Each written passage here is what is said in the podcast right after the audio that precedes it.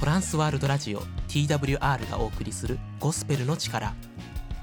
本日のメッセンジャーは千葉県純福音成田教会の瀬能美月牧師です。あなたの心に福音が届きますように。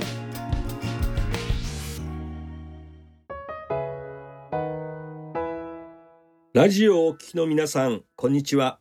国際空港の町、成田にあります、純福音成田教会の牧師、ミッキー先生、瀬野美月です。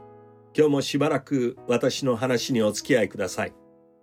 私たちは肉体や心に多くの疲れを覚える時がありますよね。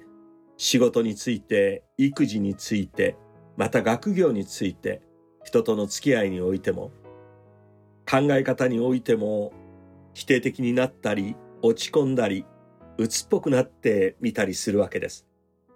まあ原因は肉体精神の過労ということもあります。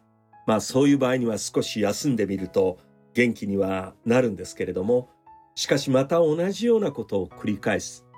まあそのようなことが繰り返されてきますとまあそのような症状が頻繁に慢性的に起こってしまってとうとう倒れてしまう。まあそんな人の話を聞きますよね。医者にかかってみると抗うつ剤の薬を出してもらって飲んではみるんですけれども、かえってぼーっとしてしまってやる気が起きない。まあそんな話も聞いたことがあります。えー昔ですね、聖書を見ますと、今からもう2500年以上前の話ですけれども、イスラエルに大預言者と言われたエリアという人がいました。神様はこの人を大変用いてですね、多くの奇跡を起こし、多くの技をされたんですね。でもこのエリアという人があることで大変な疲れを覚えた。そんな記事が聖書に出てくるんです。彼は神様の前に祈るんですね。私の命を取ってくださいと。今で言う、まあ、自死を願ったということですよね。あまりにも苦しかったんでしょうね。まあ、肉体もそうですけれども、特にこの目に見えない心や精神のこの追い詰められた苦しさ。これは、まあ、経験した人でなければわからない苦しみがありますよね。当時ですね、このイスラエルにはアハブという王様がおりました。まあ、この人は大層まあ、いわゆる悪王、悪い王として有名な人でもあったんですね。そして自分にこの小言を言い、えー悪く言うエリア。つまりそれはエリアにとっては神様の心を伝えただけなんですけれども、しかしこのアハブ王、そして妻の王妃であったイゼベルは、エリアのその言葉を自分たちへの、まあ、叱責よく言えばそうですけれども、悪く言えば悪口と取っていたんですね。つまり権力者ですから、その批判と取っていたわけです。そして、アハブとイゼベルは、このエリアを殺そうと、もう算段をしながら、なんとか葬り去ろうと、そのような手段を講じたことを聖書は言っています。まあ、人間というのは時にですね、もう仕事柄、また健康もそうですけれども、本当に死にたいと思うような疲れ、また苦しみ、追い詰められた心になる時もあるんですね。聖書を見ながらこの真理を知りたいと思います。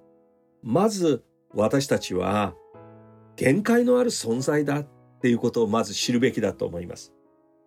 神様は人それぞれにその能力を与え、今タレントという言葉で有名になりましたけれども、この言葉は本来、え神様がくださっている才能や技術や何か賜物、ギフトという言葉がありますが、あそういう意味を含んだその人の技量、まあ器、まあ、そういう意味も含んでいるんですね。人間というのはそれぞれに神様が分け与えられた分量があります。人は神ではないので必ず限界がある。神様ご自身は全知全能ではあるんですけれども、私たちが持っているもの、それには限界があります。それは私たちの体力、気力にも同じことが言えると思うんですね。聖書の詩篇というところを見ますと、その8編の4節から5節に、この詩篇を書いた人がこのように言っているんですね。人とは何者なのでしょうあなたが心に留められるとは。人とは一体何者なのでしょう？あなたが顧みてくださるとは。あなたは人を見つかよりわずかに欠けたものとし、これに栄光と誉れの冠をかぶらせてくださいました。この言葉を見ても、この天使よりも、まあ天使は、あのね、霊的な存在ですね。場所がないんですね。でも私たちは肉を持っているので、ある意味での限界を持っている存在かもしれません。しかし、私たちに神様は特別な存在として、ご自身に似た存在として私たちを作られ、今も私たちと共におられるんだというふうに聖書は語っているんですね。人間というのは不思議です。不思議な存在だと言えるでしょうね。しかし、この肉体、また精神や心にも疲れが来るのは私たち神ではないので当然だということも知りたいと思います。イエス・キリストという方が弟子たちに言った言葉があるんですね。心は燃えていても肉体は弱いんだ。まあ、ある人は会社であるプロジェクトを担い、そしてまた新しいチャレンジ、多くのその中でも葛藤や批判や、あの、テレビでもそんな特集がたまにありますよね。一つのプロジェクトを成していくのに大変な苦労があるということ。まあ私たちの人生にもそんな大きなプロジェクトではなくとも、家庭の問題にしても、健康の問題一つにしても、もう私はやっていける。乗り越える。頑張るぞ。自力が力で頑張ろうとするんですけれども、しかし、この肉体は本当に弱いものですよね。えー、少し食べなければ、そしてまた眠らなければ、私たちは本来人間があるべき姿から逸脱してしまう。まあ、そんな時もあろうかと思うんですよね。こんな時にですね、私たちは神様がおられる、全知全能なる神様がおられることを知るべきではないでしょうか。しっかりと私たちを見守ってくださり、良い道に導かれる神様がおられるのではないでしょうか。先ほども申し上げたこのエリアという大預言者。その後どういうことが起こったかお話したいんですね。この大預言者エリアが疲れ、自分の命をどうぞ取ってくださいと自死を願った時、神様が一つの不思議なことを行われました。まず食べて飲みなさいと言うんですね。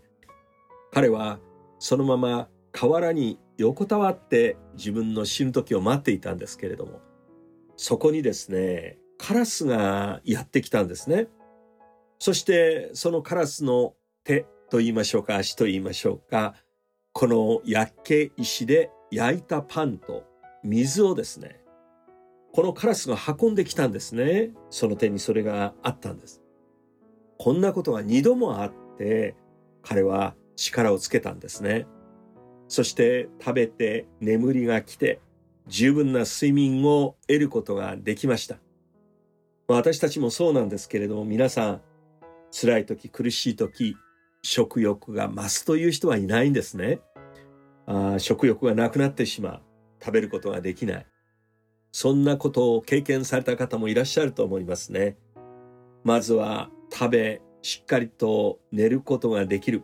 これは肉体や精神の回復に大きな力が与えられるものです。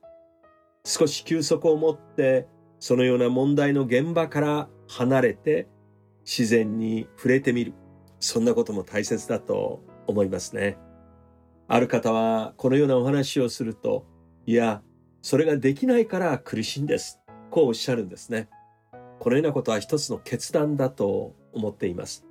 ある時には自分でできないならば人に委ねて、またある時にはそういう機関に相談をしながら自分自身をそこから脱出させる。まあそれも本当にこの道として間違ってはいないと思いますね。このイエス・キリストの言葉、皆さんにそんな疲れを覚えている方々にぜひお送りしたいと思うんですね。イエス様はこうおっしゃいました。すべて疲れた人、重荷を負っている人は私に来なさい。私があなたを休ませてあげます。私のくびきは追いやすく軽いので、これを担って行きなさいとこのようにおっしゃいました。このくびきというのは皆さんご承知の通りに動物、日本ですと牛が多いですけれども牛にこうつけて棒をつけてですね、木の。そしてこちら側にはクワやスキを大きなのをつけて畑を耕していく。まあそういう時に使う道具ですよね。このイエス・キリストにくびきを追っていただく。つまりそれは私たちがこの方を神としてお認めし、この方に引っ張っていただく。そのようにすることです。つまり、それは神様への信仰を表している言葉ですね。疲れた時こそ神様のケアが必要だな。私は長い経験からそう思っています。また、この後、エリアはもう一度回復を得て力を得て、神様がホレブという山に導かれたんですけれども、そこで40日40夜をかけて神様のさらなる使命をいただく、ミッションをいただくためにそこに出かけていくんですよね。そこで深い神様との会話が始まります。今日も私たちは神様との対話をすることが可能です。それが聖書です。聖書を読みますと、その中に神様が私に語りかけてくださる言葉がたくさん書かれています。神様との対話が可能になっていくんですね。エリアという人はその後、神様のこの声を聞きながら、さらに素晴らしい働きをしていくのです。私は今日このラジオを聴いておられる方々、疲れ、重荷を負い、苦しんでいる方々、本当に挫折や失望の中にある方々にお声をかけたいと思います。今も神様は私たちと共におられます。私たちがその神様に目を向けることが大切です。それがイエス・キリストを通した祈りであり、そして聖書の言葉でもあります。私たちをいつも神様は顧みてくださる神様。そして難しい中にも、疲労困憊の状況の中にも、希望の光を与えてくださる。希望の食べ物をくださる方でもあるんですね。イエス・キリストが語られたお言葉を一つ皆さんにお話をして終わりにしたいと思います。私はあなた方に平安を残します。私の平安を与えます。私が与えるものは世が与えるのと同じようには与えません。あなた方は心を騒がせてはなりません。ひるんではなりません。どうぞイエス様との出会いがあなたの疲れの中にもありますようにお祈りをいたします。